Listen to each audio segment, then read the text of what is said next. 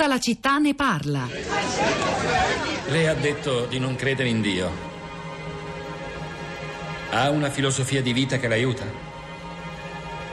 Dovrebbe esserci qualcosa di molto speciale nelle condizioni al confine dell'universo. E cosa può essere più speciale che l'assenza di confini? E non dovrebbero esserci confini agli sforzi umani. Noi siamo tutti diversi. Per quanto brutta possa sembrarci la vita, c'è sempre qualcosa che uno può fare e con successo. Perché finché c'è vita, c'è speranza.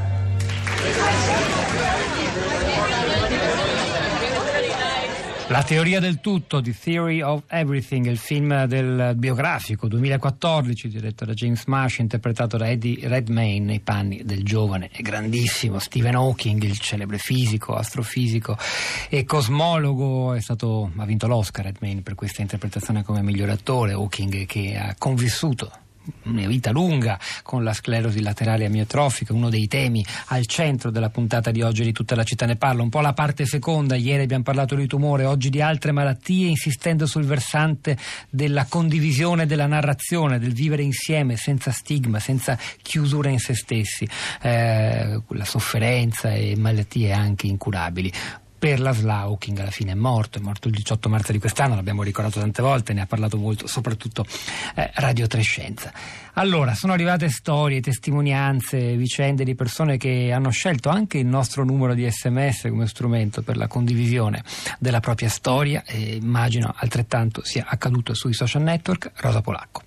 Ciao Pietro, buongiorno, buongiorno a tutti. Sì, qualcuno anche sui nostri profili, soprattutto su Facebook, racconta la propria esperienza, ma intanto sul racconto volevo dare una breve lista, mappa di titoli, perché ieri abbiamo parlato del racconto del cancro, come hai ricordato, e dei, di alcuni libri che sono stati scritti su questa malattia, ma anche le malattie di cui abbiamo parlato di più oggi hanno eh, creato, dato vita a una serie di, di romanzi e di, e di, libri importanti che è interessante ricordare. Beh, a parte i libri di eh, Hawking che eh, abbiamo già ricordato, per esempio c'è Breve storia della mia vita che racconta appunto anche eh, la scoperta della, l'arrivo della, della, sua malattia.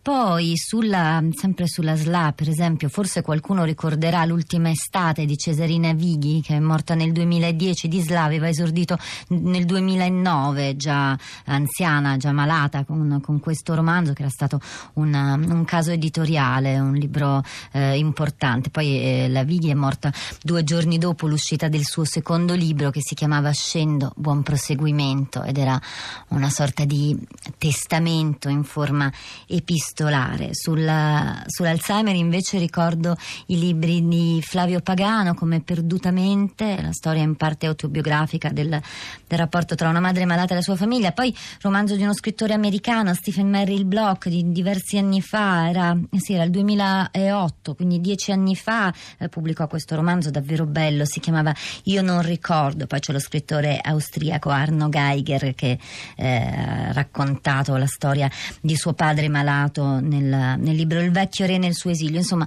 molti spunti di lettura, magari li eh, mettiamo tutti insieme, cuciamo questa lista su Facebook così chi è interessato può eh, recuperarli. E poi dicevo ci sono delle testimonianze testimonianze. Ieri, ehm, dopo la puntata di ieri, ci ha scritto Rita e dice: Dal cancro non si guarisce, se va bene sei libero dalla malattia fino a quando riprende.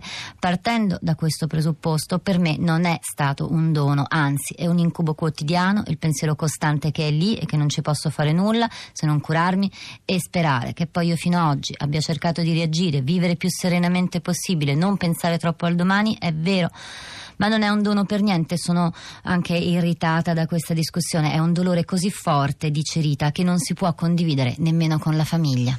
Andiamo a Genova, Cristina, buongiorno, benvenuta. Buongiorno, buongiorno. A lei la parola, le chiedo sintesi perché siete tanti. Certo. Allora, eh, io ho fatto parte per 15 anni di un gruppo di parenti di malati rari, da cui ho tratto una ricerca scientifica con l'Università di Genova nell'ambito della psicologia sociale, sono uno psicologo. Allora, ci sono due aspetti che mi sembravano importanti. Uno è quello che eh, i parenti vanno a cercare molto le notizie su internet perché questo li rassicura, quindi è molto importante una diagnosi ben precisa delle malattie con 来 delle linee guida per poter andare avanti. L'altro, che i gruppi di condivisione dei parenti, come i gruppi di autoaiuto, non a tutti fanno bene, ma a molti fanno bene perché il loro problema, che è quello di avere in casa un malato raro o penso anche un malato di SLA, e diventa, il loro problema diventa una risorsa per tutti gli altri. Ecco, eh, questo è molto importante, sottolineato in molte ricerche. Grazie Cristina, ecco. è importante ribadirlo, credo. Grazie davvero. Da Genova ci spostiamo a Marina di Carrara. Teresa, buongiorno, benvenuta. Buongiorno. Prego. Ecco, io volevo dire che mh, sono molto contenta eh, del fatto che in questi anni il cancro, insomma, l'idea del cancro è stata per così dire, insomma, gli, gli è stato tolto il tabù. Ecco, e volevo dire che ci sono altre malattie come la malattia mentale invece di cui si parla poco, secondo me, e eh, su cui pesa un fortissimo stigma sociale. Questo crea sofferenza al malato, crea sofferenza ai familiari del malato e la malattia ovviamente colpisce tutta la famiglia.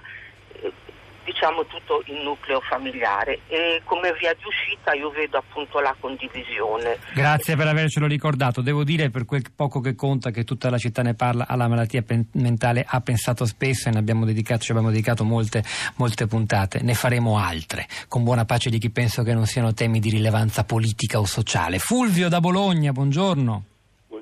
Grazie a voi. Sono Fulvio De Nigris e noi con gli amici di Luca, nella casa dei risvegli Luca De Nigris, ci occupiamo di disordini della coscienza, persone in coma e stato vegetativo. Ecco, noi abbiamo attivato un percorso pedagogico di formazione della famiglia, quindi anche quando poi uscirà dalla struttura, gruppi di mutuo aiuto e avete detto bene, cioè non bisogna lasciare sole le famiglie, finché c'è vita c'è speranza e c'è vita anche dove sembra che la vita non ci sia.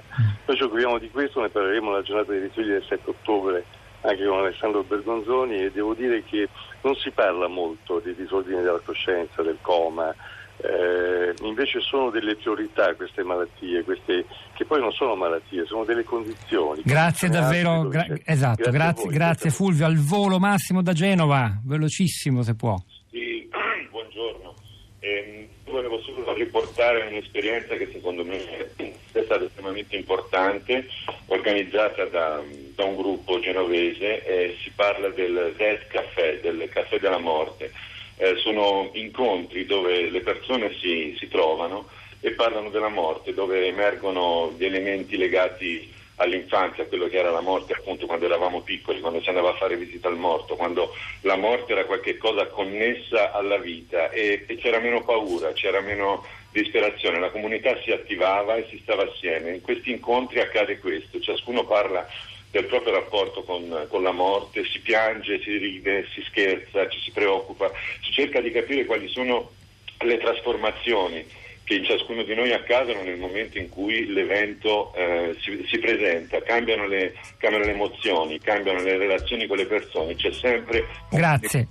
in natura tutto cresce, nasce, nasce, cresce. Grazie. Massimo da Genova, Rosa. Feliciana ci scrive: Il sentimento di non essere più figlia unica, ma dover essere madre è stato il momento più difficile della mia vita. Solo un grande sentimento di gratitudine mi ha salvata, mi emoziono, sento che quel dolore è un gran dono d'amore che porto sempre con me. Grazie per dare voce al dolore dolore di tanti che sembrano invisibili nella nostra esistenza un po' sgangherata. Hanno lavorato a questa puntata di Tutta la città ne parla, Giuseppe Scarlata alla parte tecnica, Piero Pugliese alla regia, Pietro del Soldai, Rosa Polacco a questi microfoni, al di là del vetro, Sara Sanzi, Cristina Falocci, la nostra curatrice Cristiana Castellotti, la linea a Radio Tremondo, ci sentiamo domani.